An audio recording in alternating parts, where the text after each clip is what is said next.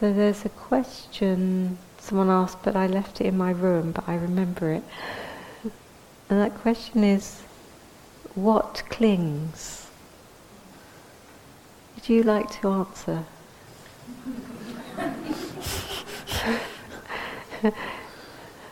or not? Um, well, what clings? Mm. Craving clings. Yeah. What craves? Ignorance craves. what clings? What adheres? Why? Yeah. Mm. Really question, but it's really, you know, you say chitta clings, but but it's uh, the actual clinging property is the ignorant craving. So it's uh, sort of trying to, craving, trying to find, complete, hold, have, gain, become, defend, protect. You know, so so that whatever you put it, kama tanha, sense craving, bhava tanha, craving for solidity to become something vibhava tanha, craving to annihilate, avoid, escape, not be anything, not meet anything. Mm. How, and that's, uh, so this is this kind of reflex. Um, what is that reflex based upon? Not being in touch, not knowing, not, not apprehending, not dwelling in, you know, in the deathless or having access. So that's what sets it all up. Vijja paccaya sankhara, sankhara paccaya vijnana, vijnana paccaya nama rupa, nama rupa paccaya salayatana. So it goes through the cycle. And so, so dependent upon not knowing, obscuration, obscurity, uh, lack of gnosis lack of penetration, there is this activations. Mm. Activations arise. Mm. Chitta is activated. Uh, yeah, activated, that plays out in terms of the manifold sense consciousness, six bases. It's looking for something in there. It establishes that. Mm. Mm. Starts feeling. And so it's that, that ignites and craving, thirst, thirst,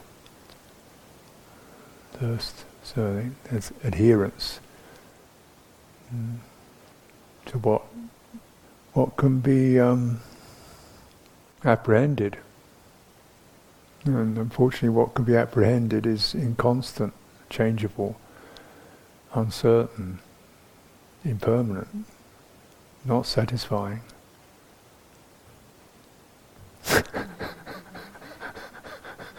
Therefore, it does that.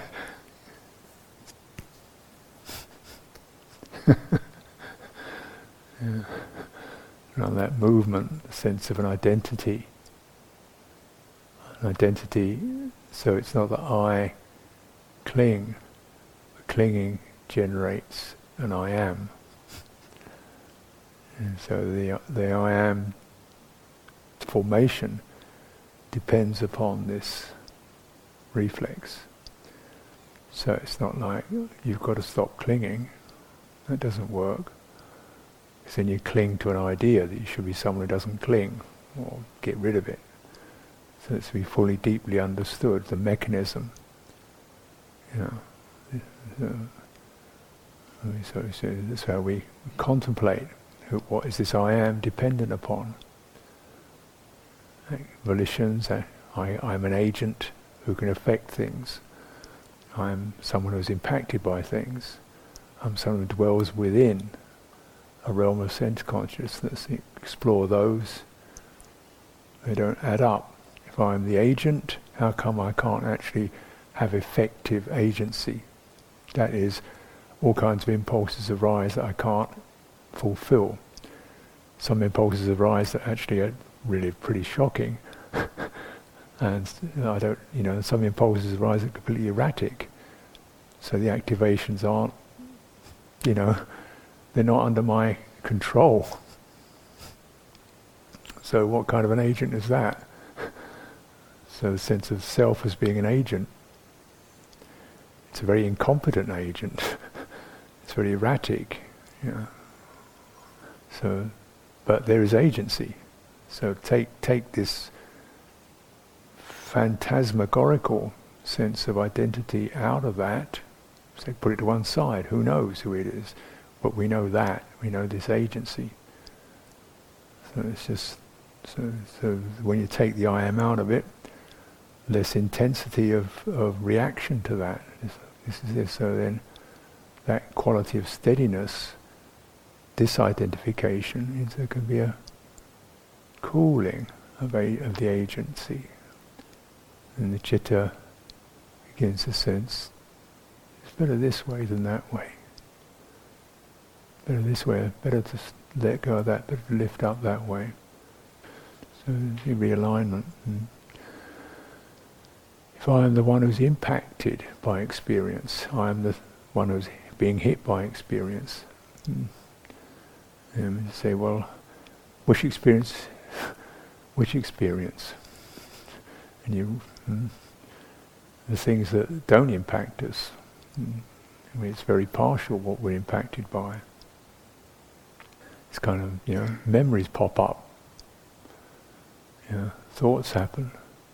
Sudden, you know, impact happens. And who's this permanent entity they're happening to? It's just the, the shock or contact. Contact happens impacted, contact happens. That's true. Mm. But the I am about it is a fallacy. Mm. Dwelling within, the sense of, you know, the, the consciousnesses. So I am the seer. Okay, I'm the one who sees. What happens when your eyes close? Are you the one who sees? No. So what happened to the seer when your eyes are closed? became the listener. Okay, you're the listener then. But the listener's in a different position than, than the seer. The seer sees you there. The hearer, the listener. Okay, let's close the ears. I'm the touched. That being which is touched. That being which is touched, if you feel it, is a different being than the one who, who sees. We kind of deduce they're the same, but actually their experience is rather different. The touched one is much more vulnerable, much more sensitive than the seer. So, and it's always only arises dependent upon those particular realms of consciousness. So, it's not an independent self, is it? It's a formation that arises dependent upon different levels of different realms of consciousness. You know? and even say, you know, not just sense consciousness, but get mind consciousness, you get different levels of mind consciousness, different stations of it. The angry me, the happy me, the meditating me, the composed me. There's a lot of me's there, and they don't seem to add up, because they're all dependently arisen upon upon consciousness. So we can say, yes, there's a dependent arising, dependent on consciousness, that doesn't make up for a very convincing permanent self, does it?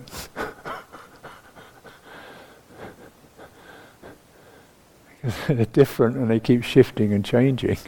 Where's the permanent entity within all that? yeah. yeah. How the right?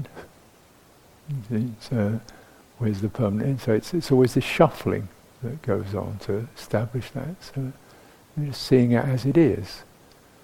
And then what is what is who's the clinger? Yeah. Depends where there's a pleasant feeling, the clinger arises. Unpleasant feeling, the clinger arises. So, is it the same? It's a mechanism, isn't it? It's a mechanism. So, who's the one who does it? You can't find it, but you can find the mechanism. So, say, just, just stop inferring what you don't need to infer and deal directly with what happens. Deal directly with what happens. It's a very empirical, pragmatic approach. The Buddha doesn't say there's no such thing as a self. He doesn't say there is such a thing as a self. He says there's a condition arising of that experience. You don't need to focus on that, really. You need to focus on the mechanisms that, cause, that generate it, the conditions that generate it. Because in this way, in this way, you'll eliminate suffering. There'll be elimination of suffering. You won't say, well, who suffers? Well, I'll tell you who suffers. I'll drop a hammer on your toe. You'll find out. you won't ask these silly questions anymore.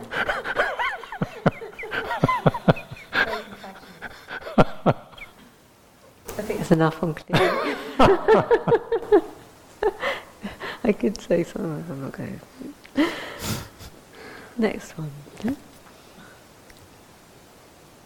Dear Laura, you mentioned moving back and forth between the path and the world.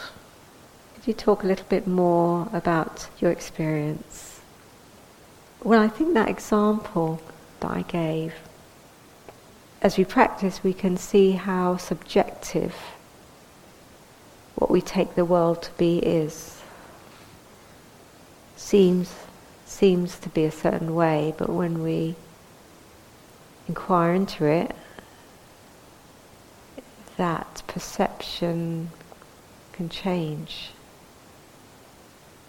So I think it's valuable to check our assumptions or bring awareness to our assumptions our beliefs about who someone is or what a system is. Recognize what we overlook in terms of what we're assuming to be the case. Do it so much about our own minds, our own hearts, our own bodies.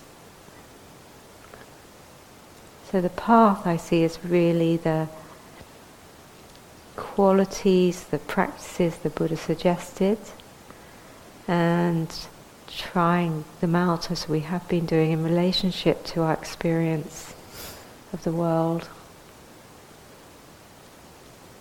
And it's sort of approaching it like a, a process of discovery and learning. It's a learning experience. and how valuable it is not to think it's all about the world and the state of the world and just be depending on that. There's a sutta, it's a very profound sutta, but so perhaps a simple apprehension of it, but uh, it's where the Buddha talks. He gives this phrase, uh, those who see that things arise can't deny that they exist. In The sense of the world and experience, experiencing that we we connect with in, in the moment. And those who see the changingness or the passing of the world of things can't assert that it exists. And then he went on to say, I teach dependent origination. I don't teach that the world neither exists or doesn't exist. I teach dependent origination. What seems real and substantial.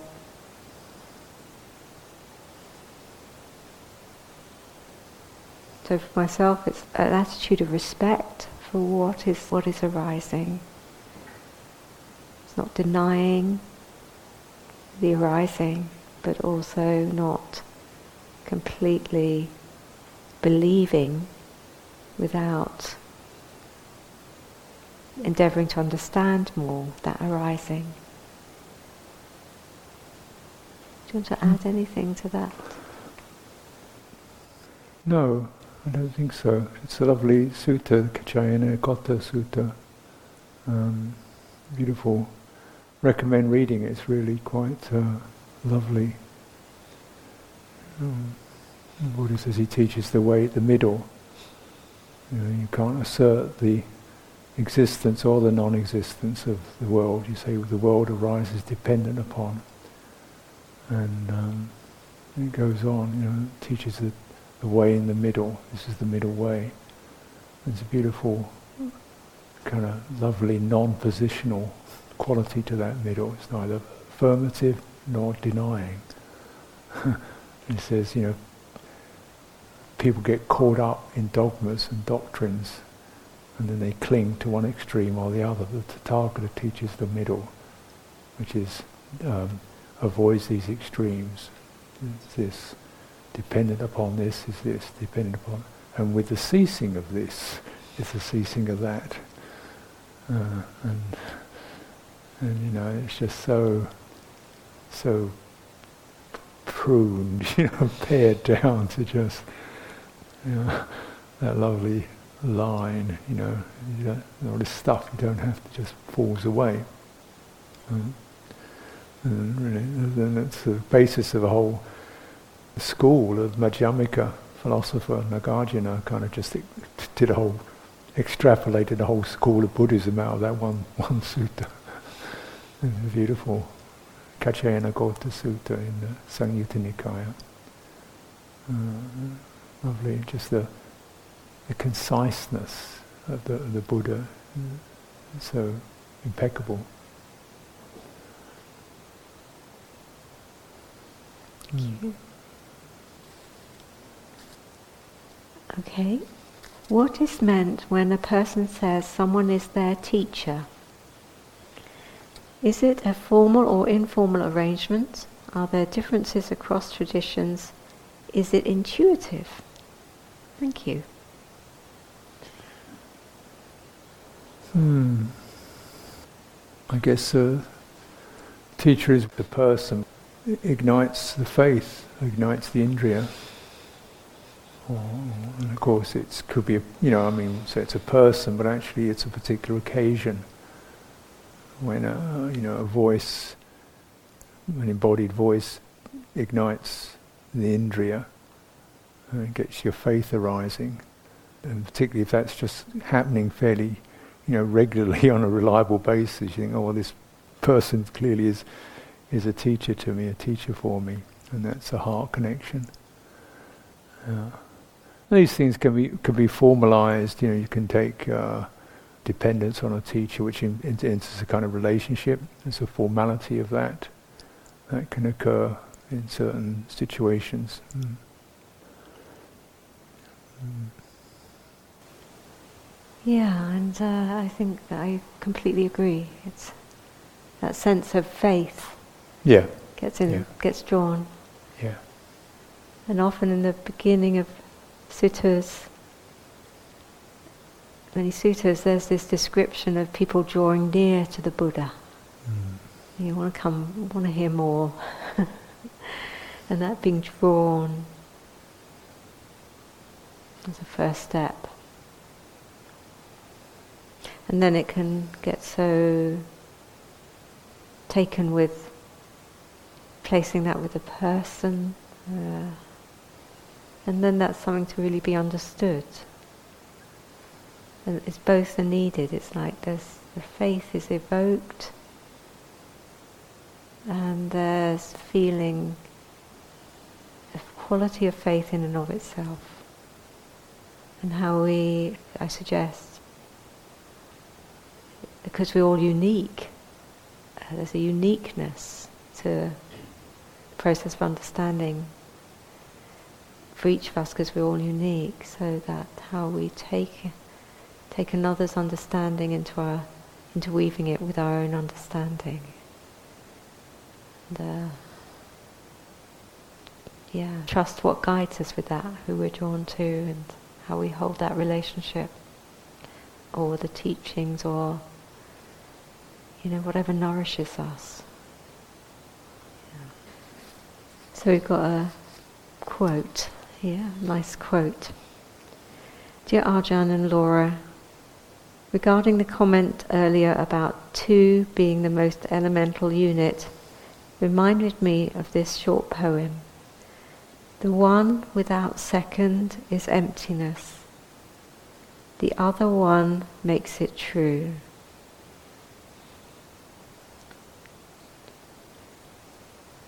Rabindranath Tagore. what?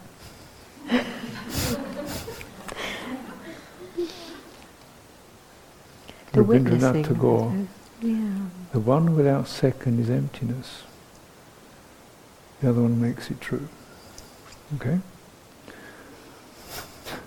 The one without, this is Rabindranath Tagore, who's a great Bengali mystical poet. There it is. I think it's about the witness, the wit, the being, the seeing. Yeah. Dear teachers, can you please speak about how we can skillfully help others in our lives, particularly in learning to slow down and be more present for their lives?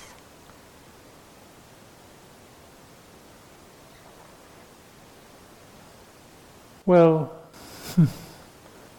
depends on relationship. You know, if there's an opening, it's not always possible to.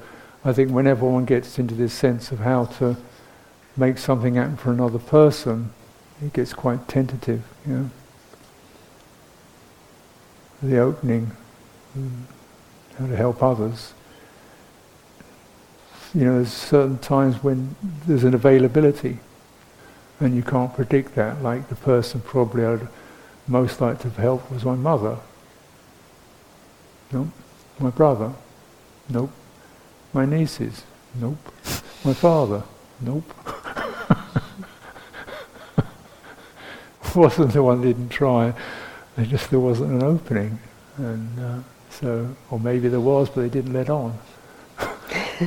but you know, it's. Uh, you know, the person is a bit of a mystery. The chitta is the reality. And uh, the chitta has a certain mission or specific quality, and sometimes it's just not ready at this time, available at this time. What can you do? Well, you maintain empathy, uh, maintain empathy, maintain connection uh, and see what opening is possible. If you live your own path and practice properly, impeccably, with integrity, those who can pick it up, those who can see it, will see it, will pick it up.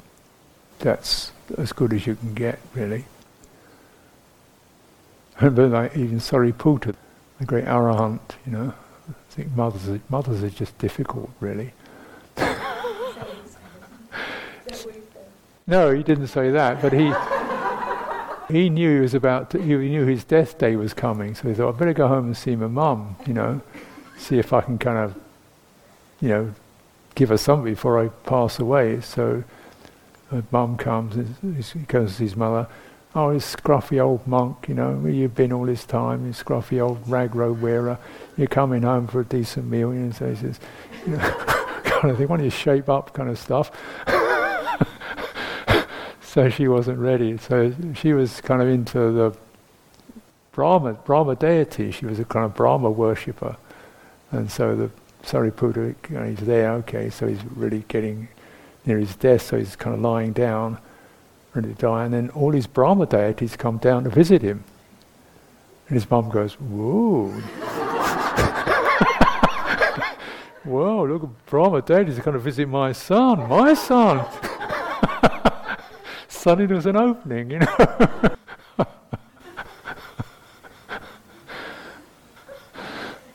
Time was ripe.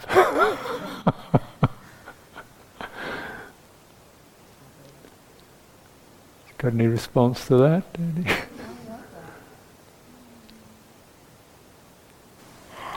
For myself, with this, I think the main thing that's helpful is feeling that movement to help or that urge to help, and what's driving that, you know.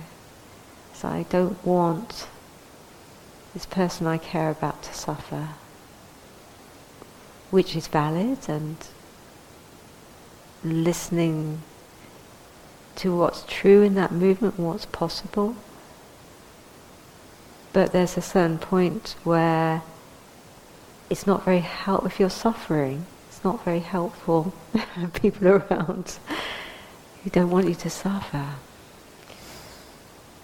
Not to blame that, but uh, it's this thing about, and I'm, you know, I very much have this myself of uh, that wanting, of not wanting people to suffer. But when I, I went through an illness, and uh, I could feel that with people who were with me, didn't want me to suffer, but I wasn't actually suffering so much as they feared I was. It's like the, the belief was actually obscuring. Well, I was suffering, but actually not in the way they that sometimes was assumed.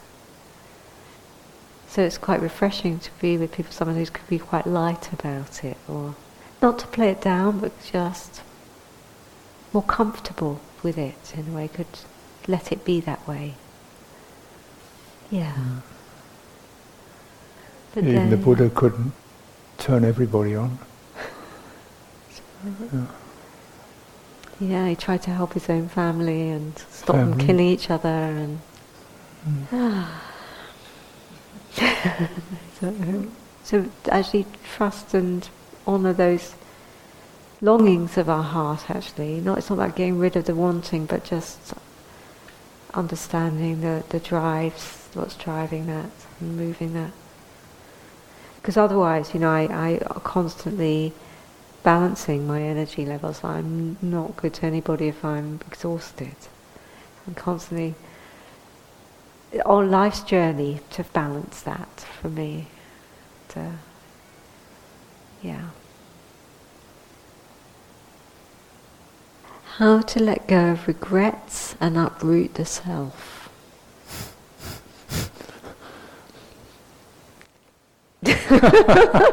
Just like that.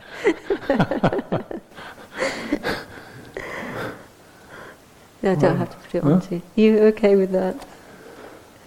Well, yes. I mean, there's things one can say, yeah. but um, what is regret? Mm, remorse, regret. Mm. You know, when there's remorse or regret, then, then it's stuck.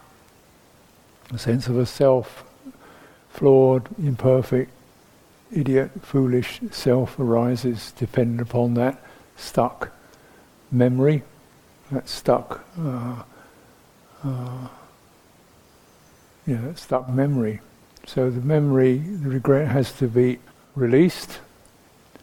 And this means that one returns, one cultivates, one returns to try to get specific. So it's not just this nebulous, sort of nebulous nagging feeling of inadequacy, you know, trying to get specific about it. What particular thing do you have that regret around? Uh, you know, it could be valid, it could be invalid, but there it is, you know you could try, oh well, everybody does that, but that, that doesn't push it away, so it's not like that. Then you really return to that and try to locate, okay, what was the specific problem there, or specific, well, there's a lack of empathy, there was indifference, there was um, reactivity. So these particular behaviors the chitta reacted or dismissed or manipulated. And that was not good. Not good. Not, not beautiful. Uh, not wholesome. And so returning to that, so then we, can we learn? Learn what triggered that. You know?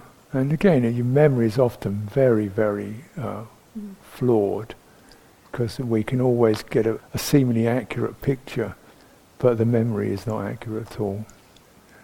But the regret, the shadow, or some of the shadow generates the memory. and so, really, the the uh, you know, the final thing is this kind of quality of the Brahma Vihara. Know, so towards this chitta, towards the chittas of others, um, you know, goodwill opening the heart and, and experiencing dissonance, failure, uh, discord, and then compassion, this one, that one. And you know, if one does find one feels episodes that one's rehearsing in one's mind or repeating one's mind, then you should, however much a fallacy it is, then you you know one way is to return to it and the being you feel you've harmed or hurt, what that forms as, and then this is what you, you know, compassion. Both ways, this way, that way. So we replace that contracted closure, which is uh, the regret experience. There's a, a, closure, and the chitta does that to sort of shield itself from the uncomfortable feeling because it locks the uncomfortable feeling in. So it's much better to just open out, and um, it's what we call confession, um, opening out that experience. So then the heart that's open has a lot more resources to bring forth the metta karuna qualities. And that's what you, you suffuse um, through the whole of that episode or that memory. Mm. Mm. Really, you know, it's how do you clear the self out of the mind. By, you know, I think we've touched into it really. It's, it's acknowledging the dependent arising of it, which forms around a certain intensification. So there's something unskillful, there's an intensification of, oh my goodness, and reactivity. Now, so can we see unskillful action, or we, we feel it's unskillful, okay, and there's less identification with it. So we don't really get rid of a self. What we do is begin to work on how identification happens how identification happens and the clinging, uh, which isn't clinging because one likes something, not that kind of, you know, it's not just we attach to what we like. No, it's not what we like. There's a mechanism that collects around where there's intensification of feeling, uh, pleasant or unpleasant. That, know, there's an intensification. So we've got to actually open to unpleasant feeling and pleasant feeling as feeling, as feeling that moves. Mm. Mm. And the perceptions that it generates and the self impressions it generates. So, the more that you can open to that, uh, and then the detachment or disengagement. We're not trying to prove ourselves, change ourselves, explain ourselves, become something different. We're just stepping back from that mind can open, and in dispassion, one is less activated by it because we begin to experience the sense of steadiness and and you know compassion that comes with that. The dispassion, things cool down, and there's a possibility to relinquish, you know, the unbearable. Mm as the heart opens. It's like you have a thorn stuck in your in your body. You the heart closes around it to somehow try and defend itself from it. It doesn't. It sticks it in. if you keep thinking, "Oh, why is this thing here? How can I get rid of this thing?" Something wrong with me. I shouldn't have this thing stuck in me. And it's well, who did it anyway? And why was it that way? And shouldn't be another way. No, can't. Trying the best I can to. I'll forget about it. There you go. Open, open, open. Oh. it can drop out. That's that's the way one uh, mm, cultivates.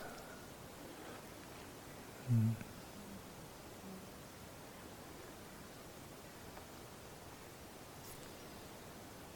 Thinking about in relation to this the benefit of hindsight. you know, looking back, it's like we assume we should have been able to know then what we know now. it's not a fair assumption. If we'd known it then, we would have done it then. and I, I just want to say about regret and conscientiousness and and how there can uh, you know regret can have this pain of grief. And conscientiousness can have a feeling it's more like sobering or cooling even. It's got a different feeling it's almost like we, we, we're aligning uh, and there's this sense of in, uh, our inherent goodness, not, our, not an inherent wrongness. So, yeah.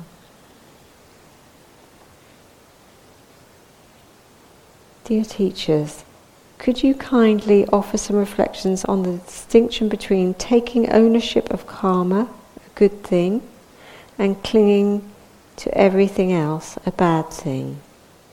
It would seem the task of clearing karma may offer some redemption for the arising of an otherwise problematic self. Thank you. So, what comes to mind? Two things is one, there's a learning. You see that there's this potential to learn about what nourishes us, what doesn't nourish the chitta. So there's this lovely uh, image the Buddha gave of the king as a king, and then there's two cooks. One of them prepares different dishes for the king, and he watches by the door what the king eats and what he leaves. And then the second cook does the same thing. He cooks different dishes for the king, but he doesn't watch what the king eats. And the Buddha goes on to say that these two cooks are like two samanas, two practitioners, and they're both practicing the four foundations of mindfulness, supplying, they're both cooking the meal, but one of them isn't checking what's the effect of the food on the heart. So it's like we have this possibility of this process of learning and, and discovering what actually nourishes us and how to go towards that, what we have faith in.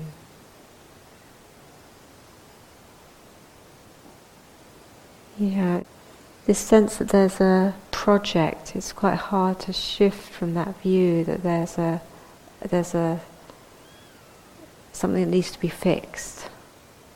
And it's a it's a view that kind and probably maybe not what the person is saying, but it's helpful to notice that orientation because it kind of it gets in the way of the process of uh, the dharma qualities influencing the the conditioned level. Do you want to add anything? Yeah. Well. Well, the term karma refers to really two, two aspects. One's called old karma, which is the inheritance, called literally vipaka karma, the inheritance of actions, past actions, and the other is called karma, which means the fresh action. Yeah, so there's inheritance of past actions, um, and even mm, being involved in other people's actions. So sometimes you inherit social karma, group karma. Um, so this inheritance, and the Buddha said, if you're trying to clear this up, you're going to be here forever. you know, it's like just because there's huge possibilities. And so, in a way, that I am owner to my karma. It's a it's a way of translating it, but it does mean I have to uh, um, acknowledge that that inheritance, acknowledge the power of it. Because if I acknowledge it, the chances are I, got, I can be wary and study it and see the reactions that would call fresh karma.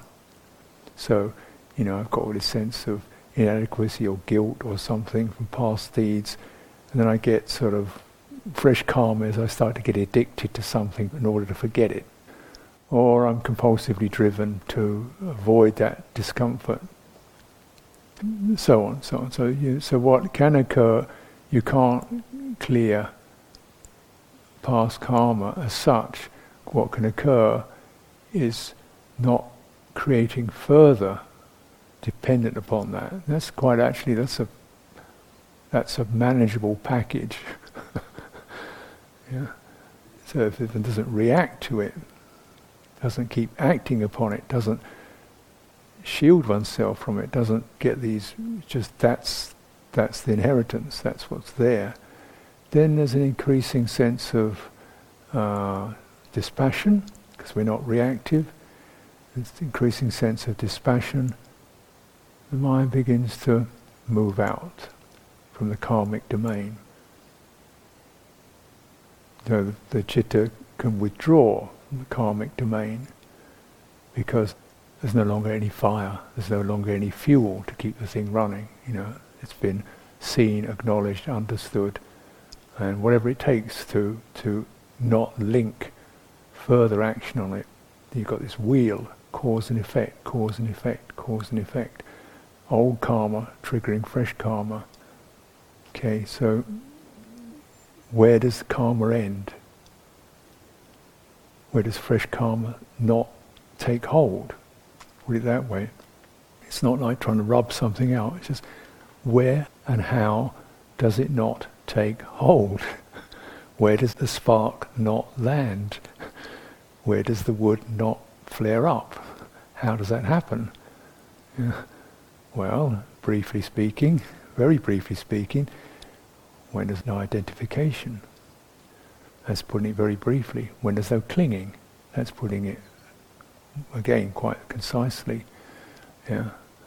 Uh, when there's a clear seeing, an acknowledgement, and a sense of this was actions, actions, reactions. There was no self in this. There's no self to get out of it. you know, and these are just terms you can contemplate, you know, because I'm just using words now, but that sense of the, there's a, the chitta is no longer in that triggered mode. This is a possibility. The, uh, the chitta can rise or open out of the karmic domain, and that really is the project. know, the big project. Uh, uh, and it's possible. And we might see that in certain senses. We might note that, you know, we might notice, oh, that particular thing. Yes, I, that's true. It doesn't get me. I've, I've done. I've finished the conversation with that. I've, it's, it's, it's, the fire's gone out on that one. We can notice this in certain specific uh, um, circumstances or pieces of history. You know, I hope you can anyway. So Mm. I mean, I remember the Dalai Lama, somebody said, Have you ever done anything wrong that you regret? he said, Yes. Does it bother you? No. you know, I can remember it, but the memory doesn't jump on me. You know, if I cast my mind back, I can say, "Oh yes, that was that." that. But it doesn't. The fire's gone out. It doesn't jump on me. It doesn't flare up. It doesn't haunt me. That's so it's, you know, the spark, the fire's gone out, and so then, you know, that's a sort of specific incident in the sense of then what it's referring to. Are we not aware of it? Yeah, I'm aware of it. Um, did it happen? Yeah. Have you? the fire's gone out. So there's that. And that's the image that's often used. The fire's gone out. And they say, which way did it go? There's no answer to that. Where did the chitta go? You can't answer that because it, it, it, it's gone out.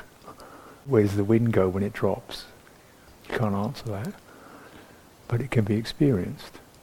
So karma and the end of karma is another synoptic phrase to summarize what the Buddha taught. I teach karma and the end of karma. Hmm. Or the non-arising of karma. Hmm. And uh, if you're around tomorrow, I'll give you a book on it.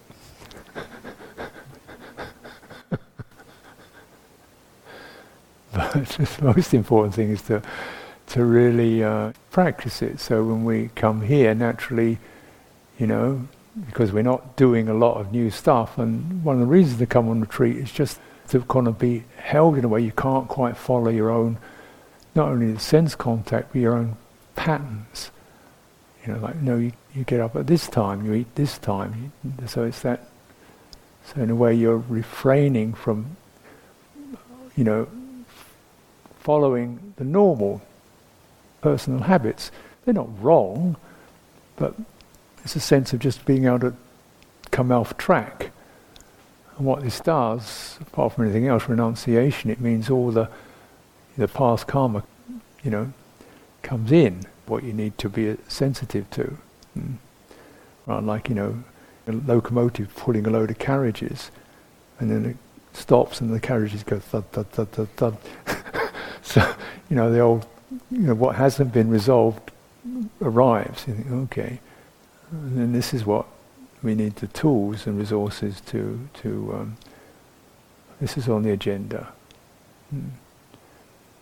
And it's that what it takes to take the pang, the the swirling, the distress, the struggling out of that, till it's seen clearly, acknowledged seen with right view, held with compassion, held with faith. Mindfulness exerts authority over it. Wisdom sees this is not self. And that's, that's the way the indriya work in karma.